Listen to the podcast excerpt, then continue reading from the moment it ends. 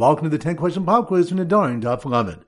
Number one. Which daf do? If someone said, today you are my wife, tomorrow you are not my wife, the Kedusha does not dissolve because marriage is Kedusha's a guf. That's on Daf.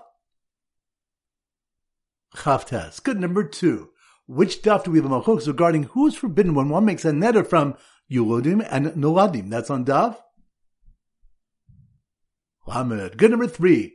Which daf do we discuss onus rachmana patre in the case where someone handed over documents to Din and said they should be void if he does not return within 30 days? That's on Daf. Chavzain. Good number four. Which daf do when one may make a neder to Jewish tax collectors that his grain is truma even though it's not true? That's on Daf.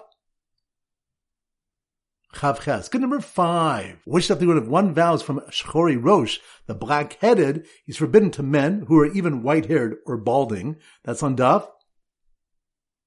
Lamed. Good number six. Which daf do we have a case when one said konam onions for my tasting because onions are bad for the heart and was told, isn't the kufri onion good for the heart? That's on Daf.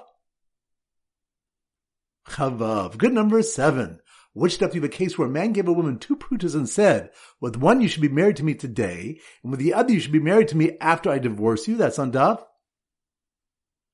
Lamed. Good number eight. Which of the one that Abai says even Kadush Saguf can end on its own from the case where someone said this ox should be an Ola for 30 days and after 30 days it should be a Shlamim. That's on Daf.